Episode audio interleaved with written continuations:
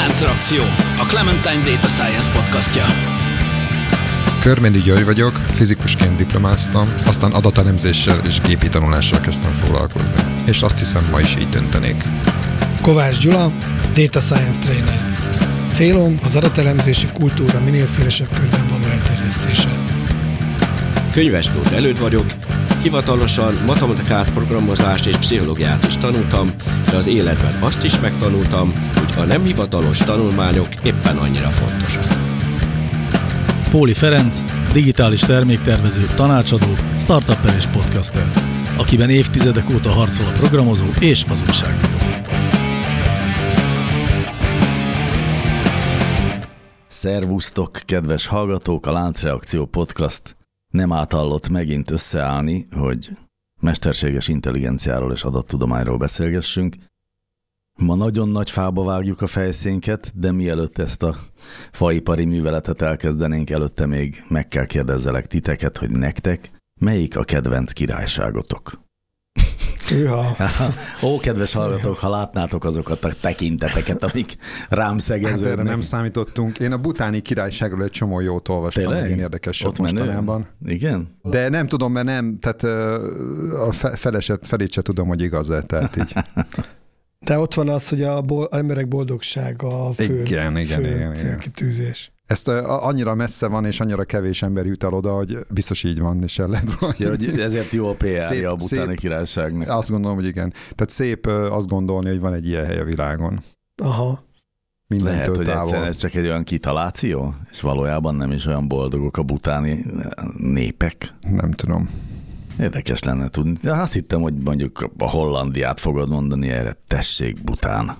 Hát Hollandiában ott az közelebb van, és arról sokkal több jót meg rosszat tudunk mondani. Tehát az már mindjárt, mind árnyaltabban látjuk. Nekem nincs eh, konkrétan nyilván kedvencem, mert ez, sok mindenen szoktam magyalni, pláne mióta home office van.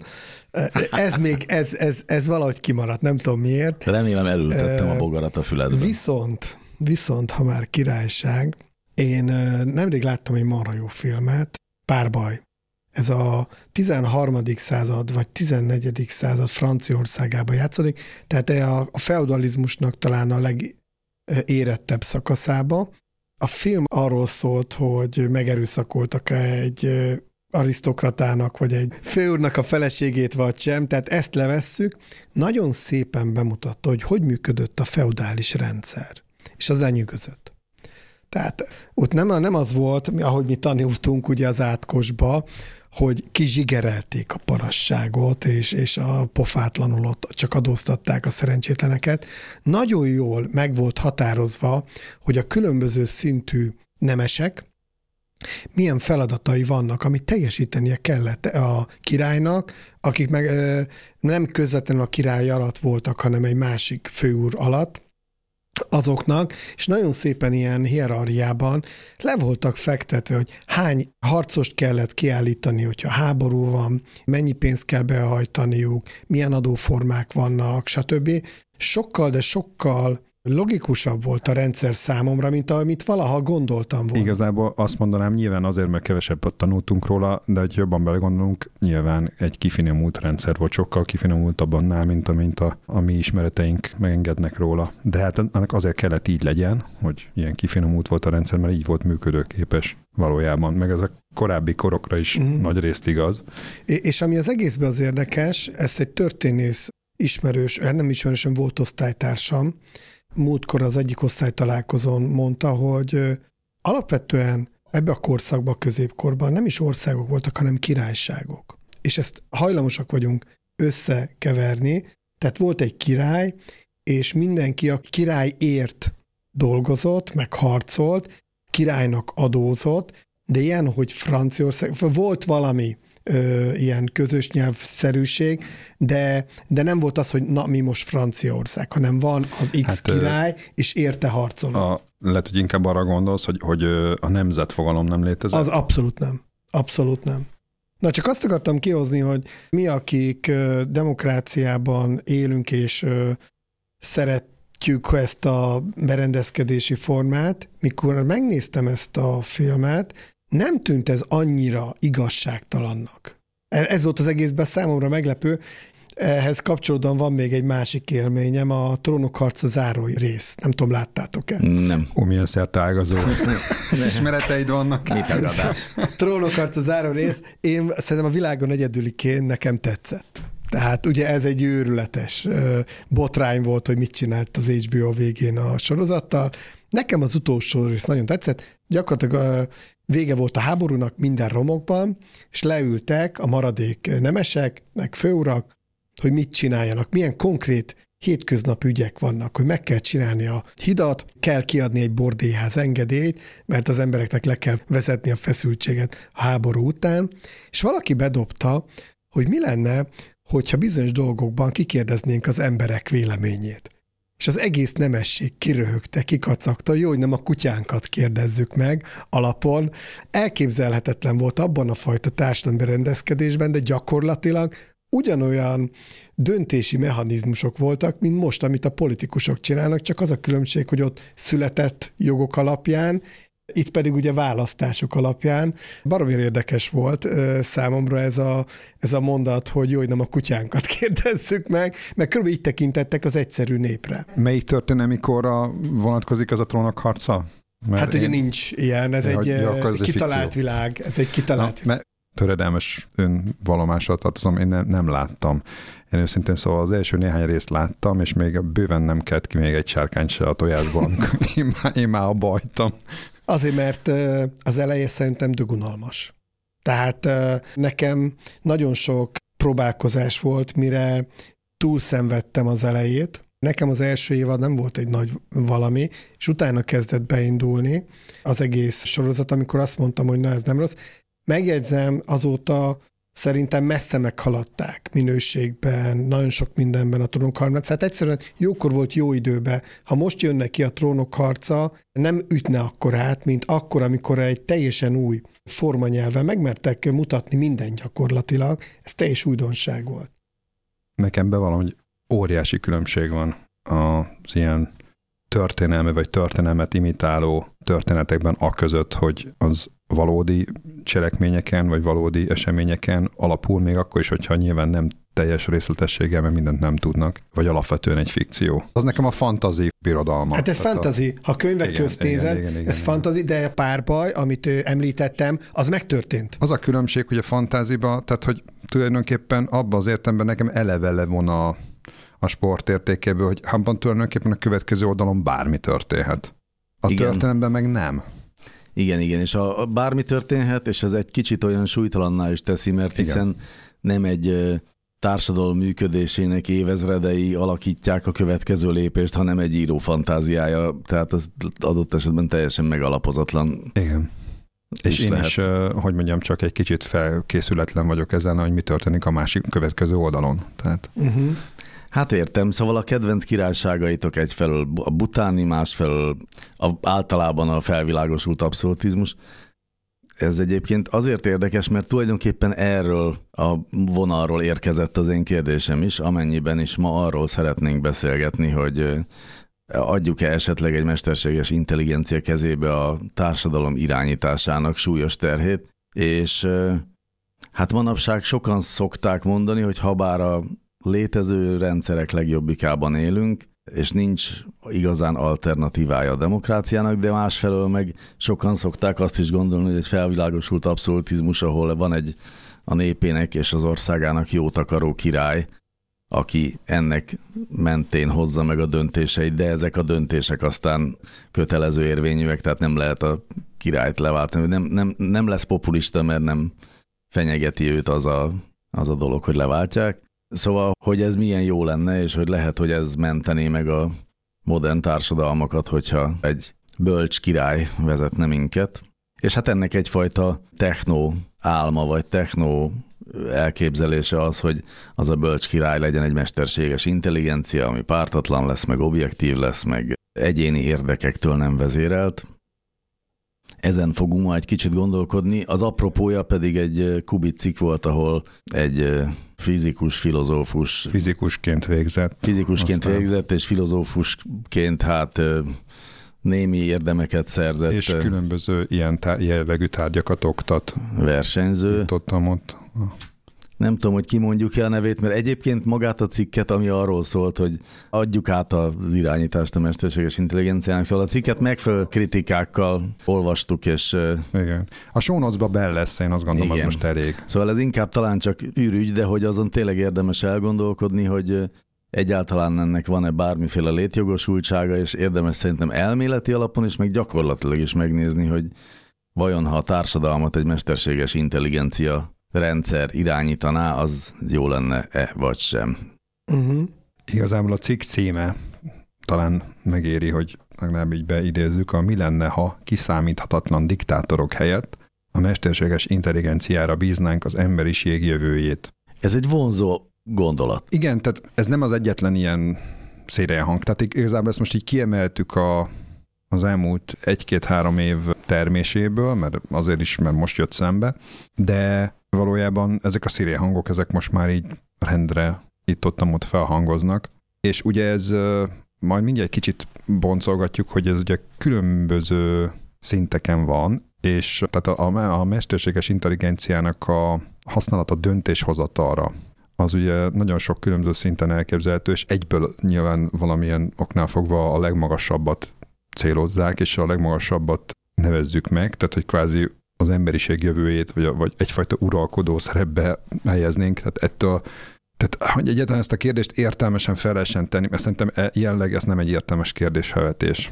Abszolút nem. Tehát ezt most már mindjárt az elején ilyen, ilyen disclaimerként szögezzük le. És talán tehát azért vettük ezt most témának, mert nem erről akarunk is igazából beszélgetni, mert ha csak erről beszélgetnénk, azt állati gyorsan szerintem el tudnánk rendezni, hogy ez így hülyeség. I- igen. Jó. Tehát ez még, még fantazmagorjának is gyenge, szerintem, most ezen a szinten. Ugyanakkor azon érdemes gondolkodni, ezzel kapcsolatban nyilván egyébként az élet megy előre, tehát nyilván nem a filozófusok szokták, talán volt a, a történetnek egy szűk időszaka, amikor még a filozófusok érdemben befolyásolták a világ folyását a idáikkal, de szerintem se előtte, se utána ez azért annyira nem lehet, hogy szerintem már túl is vagyunk ezen a korszakon bőven, hogy, hogy ez így legyen, inkább ilyen, ilyen utókövetésben vannak ezek a ideálok, annak megfelelően, hogy hol, merre folyik, merre hömpölyög a történelem, és emiatt azt gondolom, hogy inkább azt nézzük meg, hogy mondjuk hol, illetve vagy azoknak a jeleit próbáljuk majd értelmezni, hogy hol szivárog bele mondjuk a társadalomnak a, a működésének a szövetébe, a, a, a döntéshozatalba, a, az emberi ítéletekbe, hogy hol, hol szüremlenek bele ezek a mesterséges intelligenciával támogatott rendszerek, illetve ennek a közeljövője még mi lehet, ameddig mondjuk körülbelül még el lehet látni, meg, meg milyen jelleg, milyen típusú dilemmák, meg problémák merülnek ennek a, ezeknek a használatával már is fel. Ezt mindenképpen beszéljük meg, de azért én még arra kíváncsi lennék, hogy abban, amiben mi most itt nagyon egyetértettünk, annak mi a háttere. Tehát, hogy miért is hülyeség azt gondolni, hogy az emmi nem tudja vezetni a világot. Rengeteg, rengeteg dolgot lehetne mondani. Eleve a világ nem úgy működik, hogy azért vannak politikusok, hogy keressék az emberiségnek a, a jövőjét, és hogy minél jobb legyen a világ. Itt kőkemény a hatalomról szólnak a dolgok. Én nem vagyok ennek a szakértője, de amikor olvasok ezzel kapcsolatban, akkor gyakorlatilag az egész visszavezethető arra, hogy ki a hatalom. Én arra azt emelném ki, ami amikor AI-ról beszélünk, akkor itt óriási zűrzavar van, hogy hogy tekintünk az AI-ra? Egyrészt van egy olyan olvasata, hogy jön az AI, és ellenünk fordul. Ez az egyik szélső véglet, erről már beszélgettünk, hogy, hogy egyszer csak felismeri, öntudatra ébred, rájön, hogy az emberiség azt se érdemli meg, hogy létezünk. Tehát ez a mátrixos olvasata az AI-nak, és elpusztítja az emberiséget, vagy egyszer negligálja, hogy létezünk, és, és félelme, félelemmel, borzadájjal nézünk az egész AI felé. Másrészt van ez a másik véglet, hogy van ez a jóságos tündér, istenszerű AI, amelyik megold minden problémánkat, és ilyen csecsemő állapotban csak élvezzük az életet. És érdemes, hogy ezen elgondolkozni, hogy vagy miért alakulhatott ki egy gonosz, meg egy nagyon jóságos AI? Azért, mert nincs valójában olyan, hogy AI. Olyan van, hogy valaki tanít egy adatbázison, algoritmusokon valamit, és annak függvényében, hogy milyen az adatbázis, kijön egy AI. de nincs olyan, hogy univerzális AI. Pár adással ezelőtt beszéltünk arról, hogyha olyan adatbázist adunk egy AI-nak, hogy a szöveg tele van rasszista részekkel, akkor az AI rasszista lesz. Ha olyanokat adunk, hogy nem tudom, vallásos, akkor hívő lesz, és így tovább. Tehát eleve az AI olyan lesz, amilyen a tanítója. Én ezt nagyjából persze elfogadom, mert értem, hogy mire gondolsz, de még, még én meg sem mondanám. Tehát a, a rasszistát, meg a hívőt, azt tartsuk meg emberi kategóriának, mert egyszerűen a gépi logikák, azok emberi szempontból minősítjük így. De ennek egyébként semmi értelme. Tehát a Holdról vagy a Marsról nézve, vagy még messzebbről, ennek nincs értelme, hogy, hogy, hogy rasszista egy gépi intelligencia mert hogy egyszerűen nem ilyen a logikája. Tehát az csak, a, az csak az emberi kontextusban lehet valamit mondjuk előítéletesnek mondani. Én, én olyan értelemben mondom ezt, hogy az emberek számára hogy tudjuk minősíteni az AI-t. Nyilván, ha most nagyon mennénk, egy szakértői fórumon beszélgetnénk, akkor ki lehetne dobni ezeket a jelzőket, de amikor beszélünk valamiről, akkor nagyon sokszor használunk olyan szavakat, amik egyszerűsítik a kommunikációt. Én csak ilyen értelemben használom most, hogy úgy viselkedik, mint a hívő lenne, vagy úgy viselkedik, mintha rasszista lenne. Valójában a szerencsétlen AI nincs is öntudatán, tehát azt sem tudjuk, miről beszélünk. Én csak azt akartam kihozni, hogy tegyük fel, hogy lenne ilyen algoritmus, amely irányítani az emberiséget. De azt kit fogja megtanítani? Egy Na, diktátor, egy, egy, egy, ne, diktátor, egy a demokrata, Jura, mind a kettő. Egyszerűen nincs ilyen kérdés, tehát, tehát föltetett kérdésként csak nincs ilyen kérdés, és erről akarnék egy kicsit, hogy ez miért értelmetlen, tehát ez a, hogy me, mennyire értelmetlen ez. Tehát lehet-e versel fát vágni? Tehát ez körülbelül ilyen jellegű. Jaj, persze. Mert hogy így miről beszélünk? És itt most én nem készültem teoretikus igényel, ezt előre leszögezem. Mm. Tehát semmiféle ilyen elméleti megalapozottsága nincs annak, amit mondok. Egyszerűen csak így, ha hirtelen végig gondolom, akkor ugye van az állami igazgatás, aminek van egy csomó ilyen rutinszerűen működő funkciója. Ezt szintén emberek végzik napi uh-huh. szinten. Ennek egyébként lehet egy csomó olyan eleme ma is, amit lehet támogatni gépi módon, sokféle módon, ezek közül az egyik az, hogy például gépi tanulási technológiákat használunk egyes elemekre. Ezekkel is lehet probléma, majd erről is beszélünk. És akkor van az a fajta irányítása egy államnak, amit most én éppen a, ezt a sorozatot nézem, a, a Netflixen van ez a Dán sorozat, a, a Borgen, vagy Bachn, hogyha Dán akarom Nagyon mondani. szépen mondtad Dánul. És na, tehát az a tevékenység, amit ott a, a legalábbis az epizódokban, mert egyébként valójában egy miniszterelnöknek a munkája az jóval unalmasabb ennél persze, mint amit a sorozatokban van. Ezt azért úgy az ember sejti de mindegy, tehát nyilván ott van valamiféle dramaturgia, ami miatt leülünk a tévé és megnézzük azt az epizódot. Tehát azt a fajta tevékenységet, azt mindenképpen inkább valamiféle ilyen probléma megoldásnak, meg más emberekkel való, hát ez a, az a klasszikus, tehát ilyen játszmának fordítanám, és egyáltalán nem erre gondolunk, amikor arra, arra gondoljuk, hogy gépi, gépi intelligencia irányítaná a világot, mert ugye erre a gépi intelligencia abban a formában, ahogy most mi értelmezzük, meg értjük, az teljesen alkalmatlan. Uh-huh. Teljesen alkalmatlan. Tehát most, most ha, ha csak erről a részletekbe bele nem menve, de abba arról a helyzetről beszélünk, hogy akár csak Magyarországnak a, az energia problémáit, amit a télen várhatóak, azokat hogyan lehet megoldani, Ezeket mondjuk nagyon sok szinten meg módon lehet kezelni, de ez most nyilván egy nagyon magas szintű probléma lehet, illetve ez számos problémát vet föl, de azt mindet nagyon egyedileg és mégis valamilyen holisztikus módon szemléletve kell megoldani. Uh-huh. Erre azok a gépi technológiák, amiket mi ismerünk, tökéletesen alkalmatlanok. Uh-huh. Tehát ez a versel fát vágni, tényleg ezeket. Tehát az annyira értelmetlen, hogy tehát a gondolata is, meg a felvetése is értelmetlen. Amiről érdemes, hát hogy mondjam, nem azt mondom, hogy mélyében gondolkodni, de mondjuk mondjuk felvethető, az az, hogy az állam igazgatásnak a rutinszerűen működő funkciói, most kimondom jó, az igazságszolgáltatás uh-huh. például, annak egyes lépéseiben hogyan és milyen mértékben alkalmazhatóak mondjuk ilyen eljárások. És akkor volt egy másik cikk, amit szintén beidézünk majd, ami egy kicsit ilyen teoretikusabb ebből a szempontból, és az én meg, meg, megalapozottabb. Ott, ott voltak ugyanis példák arra, hogy hát egyes elemeiben, hanem is mindenhol, de mondjuk egyes országokban azért ilyen rendszerek már működnek. Tehát konkrétan úgy szólt a, a cikkben, hogy a mesterséges intelligencia algoritmusai például ma már büntetőperekben döntenek ítélethozatalról.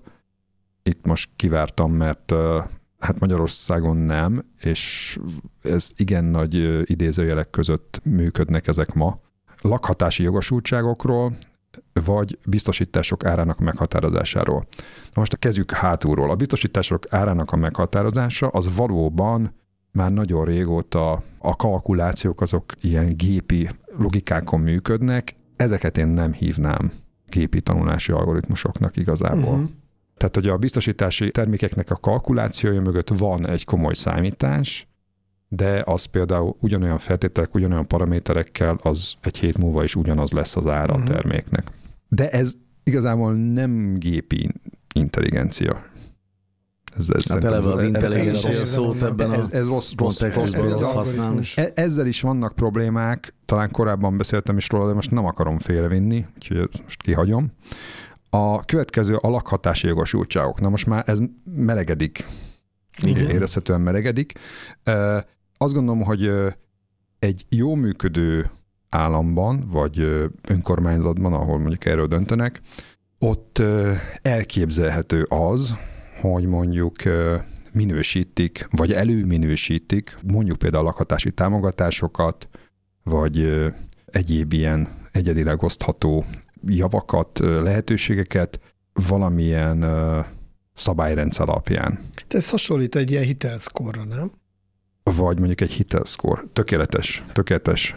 Na most az minden esetben a döntéshozónak, ami ebben az esetben ember, azért a folyamat végén, a felelőssége, vagy a linksége, hogy most tényleg ennyibe kimerül az egész folyamat, hogy, hogy kiszámítják, és akkor aki fölötte van, az annak annyi, az, az kapott lakást, a többi meg nem, vagy ezt ennél kifinomultabban intézik.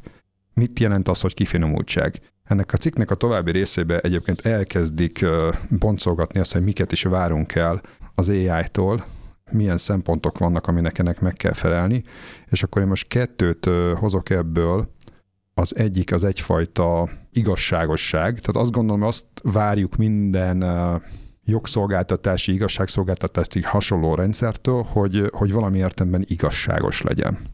Erre ugye nincs pontos megfejtés, hogy ez mit is jelent. Tehát ez, ezért aztán úgy tovább ez megyünk, és akkor le, lehet, hogy, lehet, hogy nem is azt mondjuk, hogy igazságos, lehet, lehet, hogy legfeljebb annyit várunk hogy következetes legyen. Azt azért elvárjuk.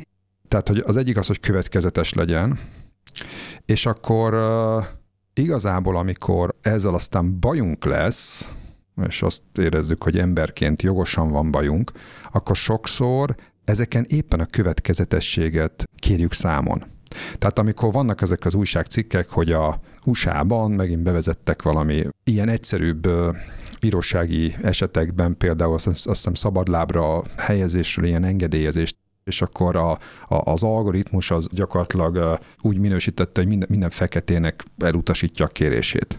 Hát azért, mert ugye ott van egy nagy tapasztalati adatbázis, az adatán kikalkulálta, és a gép kidobta, hogy ez egy nagyon erős befolyásoló paraméter, ami egyébként eleve benne volt a bőrszín, lehet, hogy itt volt a probléma, de mindegy, tehát, tehát hogy lehet, hogy benne se volt, lehet, hogy csak a lakhely, meg egyebek alapján is ez jött ki, Na, hát ez egy következetes rendszer. Tehát, hogyha ugyanolyan paraméterekkel beadjuk, akkor ugyanúgy fog dönteni. Uh-huh. Tehát ilyen értelemben következetes. És valószínűleg valamilyen logikát követve ez megfelel annak a célnak, hogy ugye mi az, az előzetes szabadrábla helyezésnél a fő cél, hogy ne essen vissza, ne kövessen el megint bűncselekményt, egyebet. Tehát ennek ez valószínűleg meg fog felelni, statisztikai értelemben valamilyen értelemben optimálisan. Méltányos? Valószínűleg nem.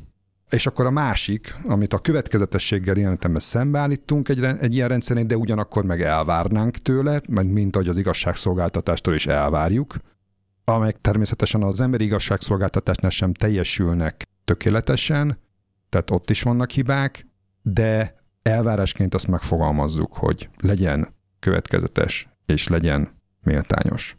Na most azt kell értenünk, hogy a következetesség meg a méltányosság azok ilyen értelemben kicsit ellentétes fogalmak.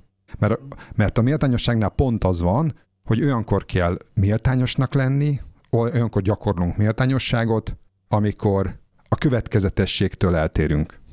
Ez azért jó, amit mondasz, mert ezt Asimov egy nagyon jó robotika novellája. Ezt ő már kitűzte, hogyha az emberi világba be akarjuk hozni a mesterséges intelligenciát, akkor a vége az lesz, hogy megőrül. Mármint a, a mesterséges a robot, intelligencia. A mesterséges intelligencia, mert ugye átmegy a racionális világból az emberek irracionális, nem következetes világába, és önellenmondás ágra kerül, Úgyhogy az a híres példa az volt, hogy volt a gazdája, és az egyik parancs az volt, hogy soha ne bántsa, és a másik az volt, hogy egy rossz hírt kellett volna közölnie vele, és ebben örlődött fel a mesterséges intelligencia, mert tudta, hogy el kéne mondania, de akkor megbántja, és a vége az lett, hogy beőrült az egész, és ilyen szomorú vége lett, és valóban itt, hogyha az AI-ról beszélünk, akkor akárhogy is nézzük, a végén lemegyünk arra a szintre, hogy tanítunk adatbázison, és ott célváltozót kell beállítani, Na de mi legyen a célváltozó? Itt most a Gyuri kettőt mondott, és a, ha mind a kettőt nem lehet egyszerre... De lehet szerintem. Egyébként nekem a, a, az Asimov történetekkel is az a bajom, hogy ez akkor igaz, a megőrülés, amikor nagyon szűken szabjuk meg a, az értelmezési tartományt. Tehát amikor pusztán a ne bántsa, ez egy ennyire egyszerű, meghatározott fogalom, hogy a bántás az, amikor neki rossz valami, akkor ezzel nem veszük azt figyelembe, hogy az emberi életnek része az, hogy néha rossz legyen, hogy az hosszabb távon jó, és ez ugyanígy igaz szerintem a következetesség versus méltányosság problémára is, hogy ha nagyon szűken értelmezzük mondjuk igazságszolgáltatás esetében a, tehát hogy a, a törvényt kell nézni, akkor ez biztos, hogy következetes lesz, és biztos nem lesz méltányos. De hogyha egy tágabb kontextusban is tudjuk hát feltanítani ez esetben ezt a mesterséges intelligenciát, vagy ezt a gépi tanulási rendszert, ahol már az figyelembe tudja venni azt, hogy hosszabb távon az ilyen mondjuk a szabadlábra helyezéseknek milyen következményei vannak, milyen életutat járnak be azok, akiket aztán szabadlábra helyeztek, annak ellenére, hogy a közvetlen paramétereik, már mint mondjuk a lakhatásuk, meg a bőrszínük nem predestinálná őket egy jó útra. Szóval, hogy ennek milyen egyéb előnyei lehetnek, akkor lehet, hogy már olyan fajta döntéseket fog hozni, amit adott esetben mi nem is értünk, és akkor fog majd a transzparencia elvesérülni, de valójában azért teszi ezt, mert hogy nagyon szélesítette a, a figyelembe veendő paraméterek körét. Én nem, tehát attól tartok, nem készültem ilyen jogesettel, de én attól tartok, hogy van olyan eset, amikor viszonylag nyilvánvalóan ha így döntök, akkor ilyen elveket sértek, ha úgy döntöttek, akkor olyan elveket sértek. És most ebben az esetben, a, tehát hogy az egyik esetben a következetességet fogom sérteni, és jogosan kérdezheti meg más, hogy annak akkor miért nem úgy ítélték el ugyanolyan körülmények között, míg hogyha meg így döntök, akkor meg jogosan kérdezhetik meg, hogy akkor ez most emberileg értelmezhető módon, hát ez micsoda szívtelen és micsoda könyörtelen egy rendszer, amiben ilyen döntések születnek. Pedig a törvény az meg ez. Ez egy fel nem oldható kettősség, ez most is jellemzi az igazságszolgáltatást. Nem szabad azt várni a gépektől, vagy a gépi intelligenciától, ezt fel tudja oldani, mert nem tudja feloldani. És igazából ezt valószínűleg még annyira se tudja feloldani, mint amennyire most adott esetben feloldjuk. Tehát ugye nem véletlenül vannak a jogrendszerben ilyenek, hogy lehet menni a királyhoz, vagy az elnökhöz, vagy a köztársasági elnökhöz, rimánkodni, hogy, hogy engedjék el a nem tudom mit, és olyan kegyelmi kérvények. Tehát ez pont ez a fajta funkció, ami már mindenen túl van, mert ugye szó sincs arról, hogy a, a normál igazságszolgáltatás rendszerébe itt ez egy elvárható eljárás lenne ez a fajta méltányosság. Nem, hanem még beteszünk egy ilyen opciót, hogy, hogy bár egyébként mindenki tudja azt, hogy a normál igazságszolgáltatásnak a szabály alapján ez meg ez a büntetés járna, de egyes esetekben oda járul az adott delikvens, és akkor még ő, ő kegyelmi kérvényt nyújt be. Egyébként lehet, hogy itt az a probléma, hogy ugyanabba belefutunk, mint az önvezető autóknál, hogy sokkal kevesebbet nézünk el a robotoknak, a mesterséges intelligenciának, mint az embereknek. Ne felejtsük el, hogy ha valaki elüt egy autót, Gondoljunk csak arra, Azt, az sajtóhír. Oké, okay, hogyha valaki elüt egy gyalogost, az nem sajtóhír. Ha egy önvezető autó üt el egy gyalogost, az óriási. Cikksorozat, mindenki megint előveszi, hogy mi szükség van erre, és így tovább. És ugyanez a helyzet az ilyen típusú alkalmazásnál előjöhet, hogy ha van egy téves bíróságítélet, hát ez komolyan, azon kívül, aki test sújtott, a senki, ebből nem lesz sajtóhír. Legfeljebb, hogyha valami nagyon-nagyon durva melléfogásról van szó, hogy valaki 30 évig ült a börtönbe, és 30 év múlva kiderült, hogy nem ő volt a gyilkos, akkor ez azért sajtóhír. De egyébként benne van a rendszerben, hogy ez egy szubjektív munka, legyünk őszinték. Na most, ha automatizálnánk, és hibázna a robot, vagy a mesterséges intelligencia, abból azonnal újságírók cikkhegyeket gyártanának, hogy emberi életek múlnak ezen, meg sorsok, és így tovább. És soha nem arról beszélünk az önvezető autónál se, meg az ilyen típusú alkalmazásnál, most visszatérve az önvezető autóra, hogy egy millió kilométert vezet egy önvezető autó, és egy ember, akkor az ember tuti, hogy legalább három balesete van, míg az önvezető autónak legrosszabb esetben egy. Tehát, hogy mennyivel biztonságosabb már most is az önvezető autó, az senkit nem érdekel, nem a lényegről beszélünk, és a, ezeknél a mesterséges intelligens alkalmazásoknál valahogy talán az újságíróknak is ez egy hibája, vagy a, vagy ne, a mi embereknek, a bulvár éjségünknek köszönhetően nagyon nehéz áttörni ezeket a gátakat, hogy az AI vegyen át dolgokat, mert hihetetlenül érzékenyek vagyunk arra, amikor ők hibáznak. Hát ez egyrészt igaz. Másrészt meg, amikor meg sok esetben, amikor konkrétan kiderül, mondjuk maradjunk a önvezető úton, hogy tulajdonképpen mit is nézette, vagy mit is hibázott, akkor meg újabb cikkeket lehet írni, mert akkor meg kiderül, hogy a, most volt valami, hogy a lovaskocsit nem tudom mi nem úgy ismerte fel, és valami teljesen elnézte. Hát azt meg, meg a legtöbb ember meg felismerné. Tehát igazából egyszerre igaz, amit mondtál a statisztikára, meg az is igaz, hogy, hogy hát adott esetben sokszor olyan esetben hibázik, ami a legtöbb emberi vezető számára alapvetően nem feltétlenül lenne kivéthetetlen. De ez a sokszor, ezt egy kicsit járjuk körbe, mert... Elég, a... hogyha, elég hogyha az esetek felébe, tehát akkor is, tehát abban a konkrét esetben, amiben ő hibázik, abban az ember sokszor nem hibázik. Igen. És azon kívül van egy rakat más típusú eset, Nyilván. és van egy nagyon-nagyon szűk területe a vezetésnek, ahol jobban teljesít az ember, de a maradék nagy részében már jobb a robot. De, de egyetértek, Gyula, csak attól még ez nem menti fel a gépet azokban az esetekben, amikor meg ő hibázik. És Na most ez csak az egyik. A másik az meg az, hogy valójában ezekben az esetekben ki a felelős, és nem a gép. És azokban az esetekben se a gép a felelős, amikor, a, amikor ott azt mondjuk, hogy tehát sokkal szerencsésebb azt mondani, hogy támogatja a gép az emberi tevékenységet. Tehát mondjuk például az igazságszolgáltatás, hogyha visszatérünk, ugye volt egy olyan eset pár hónapja, azt hiszem magyar sajtóban is cikkeztek róla, csak ott is elég felületesen, hogy volt uh, talán Chicagóban egy uh, Amerikában egyébként sok helyen működik egy rendszer, úgy hívják, hogy shotspotter.com egyébként a cégnek az oldala. Az arra képes, hogy ha jól sejtem, mikrofonokkal figyeli a környezetét, és ahol lövés jellegű zörejt hall, akkor azonnal azonosítja és lokalizálja, hogy hol történik, és oda küldi a rendőrt. Ha jól láttam, már 25 éve működik, legalábbis adnak hasonló szolgáltatásokat. Nem tudom, tartalmaz a gépi tanuló logikákat, de nem úgy hangzik. Tehát nem az jut róla eszembe, hogy ez egy nem tudom mennyire gépi intelligencia, vagy, vagy mesterséges intelligencia lenne, de minden esetre biztos, hogy hatékony támogatást nyújt, még akkor is, hogyha ők maguk is elismerik, hogy vannak hamis pozitív esetek. Uh-huh. Ezeknek a mérték egyébként ismert, mert jól lehet monitorozni, hogy mennyi esetben téved a rendszer. Amiből újsághír lett nemrég, az az, hogy egy, egy esetben egy bírósági ítéletet alapoztak ennek a rendszernek a, az adataira. Ebben az esetben tévedett a rendszer, és emiatt egy embert hamisan vádoltak meg gyilkossággal.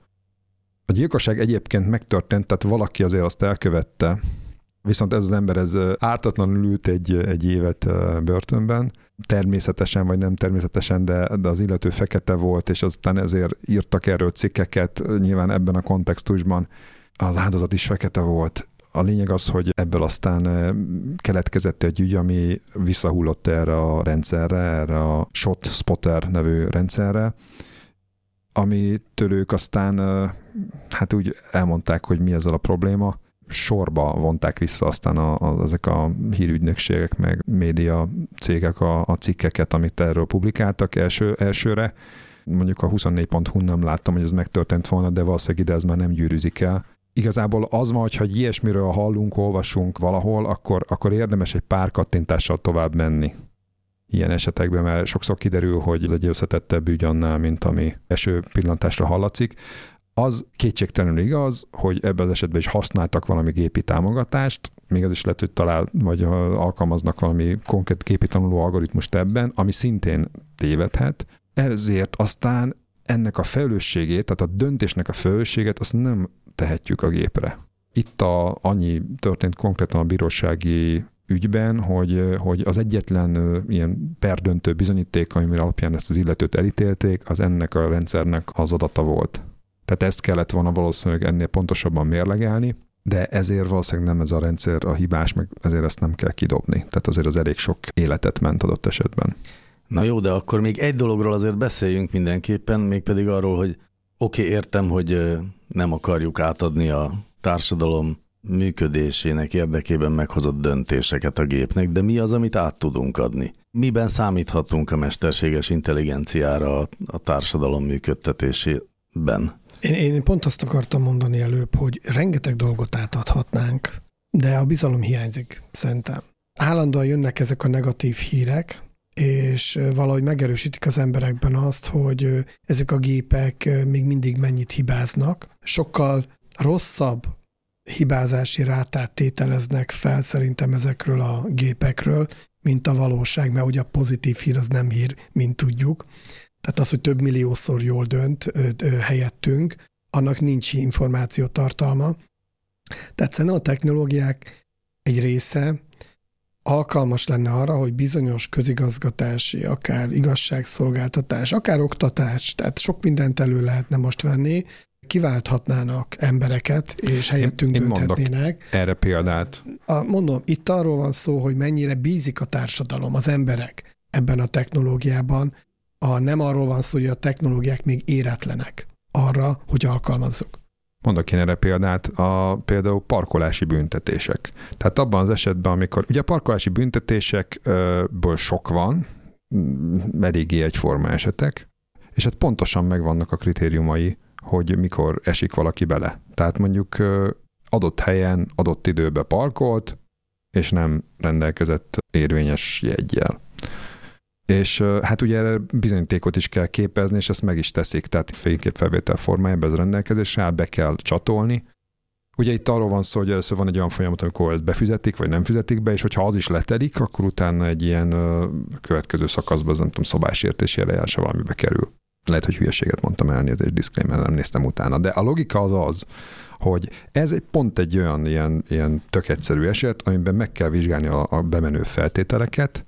Egyébként általában az egész jog az egész bírósági gyakorlat így működne, hogy mit csinál egy bíró, megpróbálja skatujába gyömöszölni, egy ismert feltételű, ismert kimenetelű skatujába próbálja meg belegyömöszölni az ügyet. Tehát olyan eldöntendő kérdéseket próbál feltenni, ami alapján ezt a, az ügyet egy ilyen ka- konkrét kategóriába lehet sorolni, és akkor az alapján pedig arra már vannak, hát ugye az angol gyakorlatban precedens, itt Magyarországon egy kicsit más, de a vége tulajdonképpen ugyanaz, hogy hasonló esetet hasonlóféleképpen ítélünk meg, ezért aztán nyilván a, a vonatkozó törvények alapján lesz egy ítélet. Tehát ugye igazából az egész ambíció amögött, hogy ezt, ezt gépileg is lehetne támogatni, az éppen ez, hogy ezt felismertük, hogy ez alapvetően egy ilyen sematikus, gépies logika. Csak ugye az van, hogy mondjuk egy gyilkossági ügy, vagy egy, vagy egy, egy komolyabb, ilyen összetettebb gazdasági bűncselekmény, az sokkal összetettebb annál, hogy ezt ennyire egyszerűen lehessen kezelni, és már annak a cselekménynek a megítélését segítő skatujába rendezési folyamatot is igazából elég összetett módon kell csinálni, ezt jelenleg nem lehet egy gépre bízni. Viszont vannak azért olyan esetek, és sok is van belőle, tehát én értelemben kivált emberi tevékenységet, vagy részben kivált, amikor mondjuk ez a parkolási szabálysértés, itt tök jól meg lehet nézni, hogy megfelelnek uh-huh. ezek a paramétereknek. Ha nem felel meg, akkor egyébként visíthat a gép, uh-huh. mert nem tudom, valamiért azt mondja, hogy például az a nem felismerőtő a rendszám, vagy akármi, és akkor nem felel meg, és akkor visszadobja az egészet, és így tovább. De attól még ezen természetesen valamiféle emberi kontrollt konkrétan kell biztosítani, illetve a jogorvoslatnak is olyannak kell lenni, azt valószínűleg embereknek kell kezelni, tehát nyilván ott is megvan a lehetőség arra, hogy valaki mégis reklamál, mert nem tudom, a feleségét vitte a kórházba, és azért át meg ott, akkor, akkor lehetőség van arra, hogy hát például méltányosságot gyakoroljon a, uh-huh. nyilván már nem a gép. Ez tök jó példa, ez nekem nagyon tetszik, és pont amiatt, hogy hogy mennyire skatujázható a probléma, annál inkább jöhet az AI. Nekem csak egyetlen egy kérdés maradt ezzel kapcsolatban, hogy szerintetek a büntetésnél fel kell tüntetni, vagy fel kéne tüntetni, hogy ezt nem ember hozta, hanem egy algoritmus, vagy, vagy ugyanúgy nem kell, mint ahogy most sem írják ki, hogy ki büntetett meg, hogy ki volt az ügyintéző. Én szerintem egy embernek minden egyes esetben, ez a kérdés, hogy ez hogyan tud, hogyan tud megtörténni, de én szerintem egy, egy embernek minden egyes esetben magáról az ítéletről is meg kell győződnie, hogy az megfelelő módon hozta a gép. Tehát nem mehet ki olyan ítéletet. Tehát most így, főleg a, a gépi algoritmusokra azért, főleg minél vajákosabbak és komplexebbek, azért, azért ez a, nem az Asimov féle, de valamiféle ilyen nem megőrülésnek mondanám, hanem diszfunkciónak mondanám. Tehát diszfunkció az lehetséges. Uh-huh. Az az igazság, hogyha főleg ezek a neurális hálók, akármi, tehát, tehát lehet, hogy valamilyen diszfunkciót fog csinálni, pont ezért várjuk el egyébként a transzparenciát részben, hogy, mert hogyha, hogyha eléggé transzparens valami, akkor gondolhatjuk azt, hogy az mindig úgy fog csinálni, hogy le, le van ellenőrizve, akkor az, akkor az rendben lesz, viszont egy fekete doboznál igazából attól tartunk, és vannak olyan esetekben, amikor joggal, hogy bizonyos szélsőséges esetekben diszfunkció lesz. Tehát milyen esetekben lehet az? Hát olyan esetekben, amikor a rendszer az valójában nincs felkészülve rá, mint a lovaskocsira az önvezető autó. Tehát most itt kéne mondanom ilyen példát a parkolásnál, nem tudom, elé parkol egy másik, vagy utánfutón van az autó, bármilyen ilyen lehet, és akkor igazából a maga a gépi logika az mondjuk esetleg téved, mert nem úgy van, mert igazából a, az utánfutó lévő hmm. autónak nem volt parkolójegy, de valójában a, az az egész autó, ami meg rajta, azonnak meg volt. Tehát azt akarod mondani, hogy, hogy tök mindegy, mennyire pontos a, az AI, a vége mindig az, hogy egy ember dönt. Igen, tehát az embernek a, fel, a, a felelősséget. Én azt gondolom, hogy ma és a közeljövőben nem lesz olyan szinten ez az egész, és felesleges is ezen lapátolni, vagy, vagy izmozni, hogy azt lehessen mondani, hogy ezt, mossuk kezeinket, ugye, a bibliai példa szerint ezt a döntést a gép hozta. Ez nem megengedhető.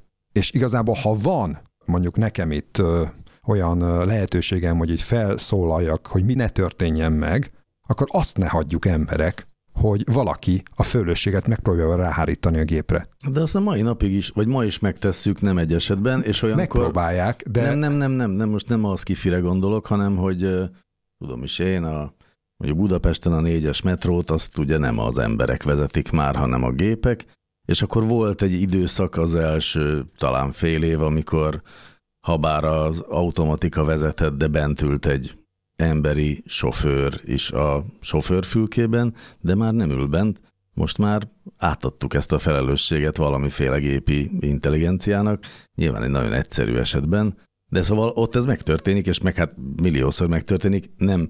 De hogyha lenne élet... vele valami zűr, igen? akkor azért emberek felelnének most is. Hát igen. Na, én erről beszélek.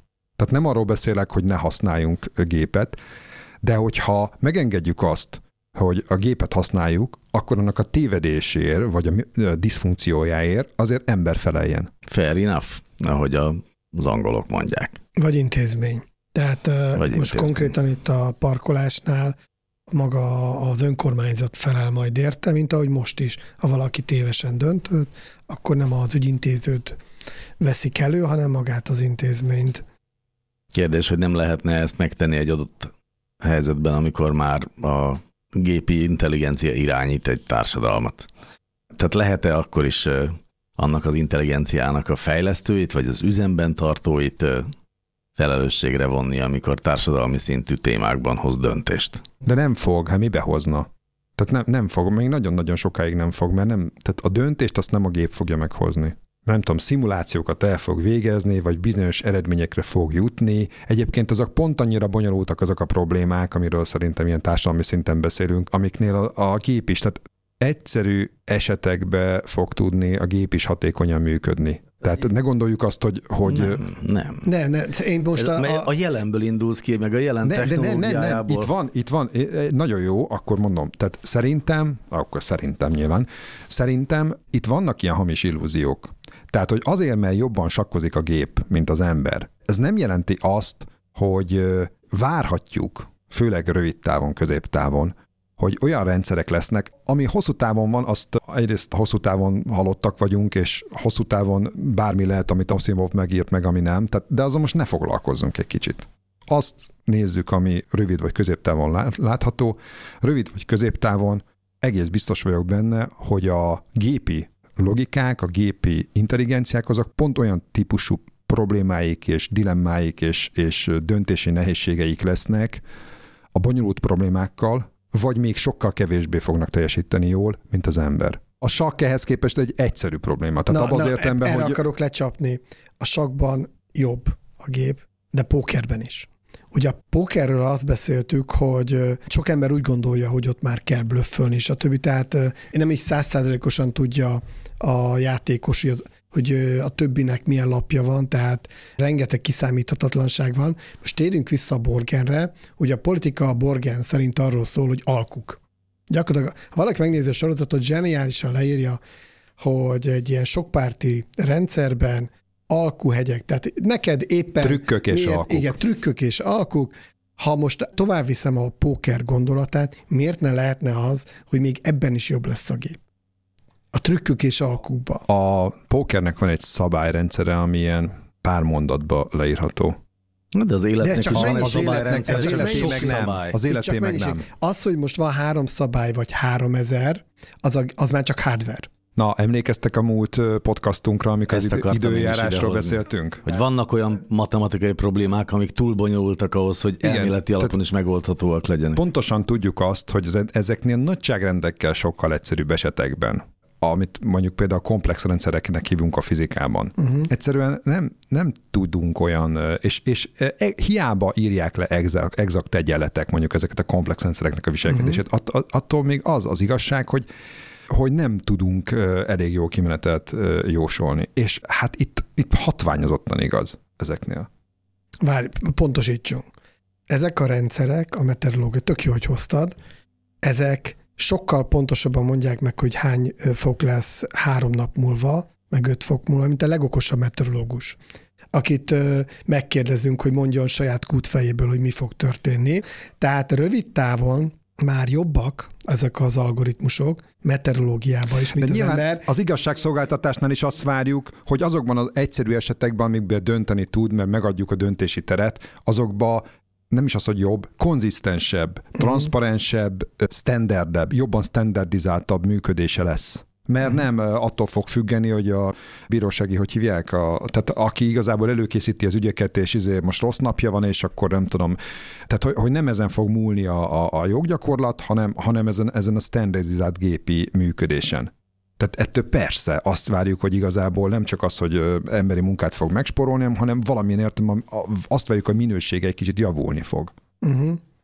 Vagy, vagy amikor a nyilván olyan, a, a másik az, hogy egyszerűen olyan mennyiségű ügy, ügy is lehet, most nem is beszéltünk egy csomó lehetőségről, vagy például mikor az adó hatóságnak ugye a, a múltkor arról volt hír, hogy ugye az úszómedencéket derítik fel, de hát mármint, hogy ilyen műhold képeken, és akkor azonos, azonos, azonosítják a másik alkalommal meg mondjuk adó csalásokat tud azonosítani, egyszerűen a, a számlamozgásokból, meg a cégeknek a tevékenységét, könyvelését figyelve, számlázását figyelve, és akkor fel tud deríteni mintázatokat, eltéréseket. Szerintem itt majdnem, hogy a, a, a nagy igazság az, hogy alapvetően az esetek 99%-ában valószínűleg jók lesznek ezek az AI előrejelző rendszerek vagy döntések, de mindig vannak váratlan események, amelyekre ezek a rendszerek nem készíthetőek fel, mert valószínűségi alapú hozzák meg a döntést, és az esetek 99% alapján ezt kell dönteni,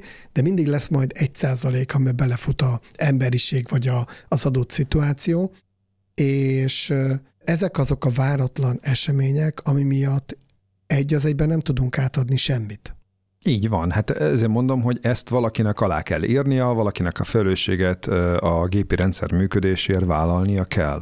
Le kell, hogy kerekítsük ezt a mai beszélgetést, mert jó hosszan beszéltünk, mivel abban már az elején megállapodtunk, hogy a kérdés legfeljebb elméleti lehet, semmiképpen nem gyakorlati, tehát abban egyáltalán nem hiszünk, hogy ez akár csak a középtávon is megvalósulhatna. Nem, nem, nem alkalmas hát a, egyszerűen hát a, erre. A, a, a, mármint az egészében, a egész működését tekintetében, Igen. de azért a részek tekintetében már most is vannak komponensek, amik működnek. Fontos azokat az elveket kialakítani, mint maga a jog. Tehát ugye a jognak is vannak alapelvei amiket ilyen nyilvánvalónak tekintünk, meg elfogadunk, és akkor arra építjük fel az egyes részletes jogrendszert.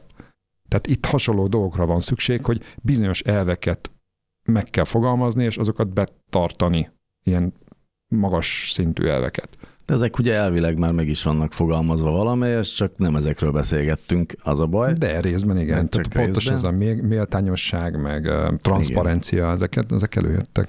Szóval valahogy azt hiszem, hogy egyfelől azt, azt körbejártuk azért, hogy bizonyos döntések túl komplexek ahhoz, hogy, hogy rendszerek el tudják intézni, és hogy ez nem pusztán csak hardware kérdés, hanem van az a fajta komplexitás, ami már egyszerűen nem megoldható ezzel a, a, ezzel a lineáris megközelítéssel, amiben mi alapvetően már mint az informatika létezik.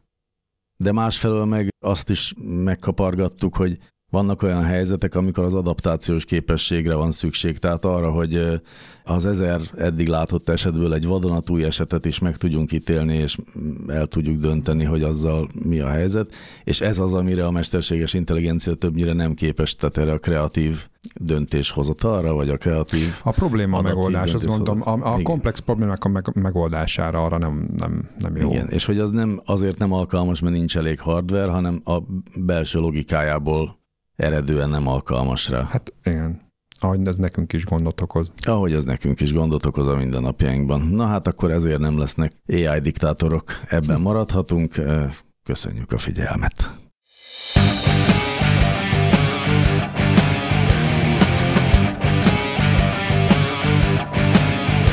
Láncreakció, a Clementine Data Science podcastja.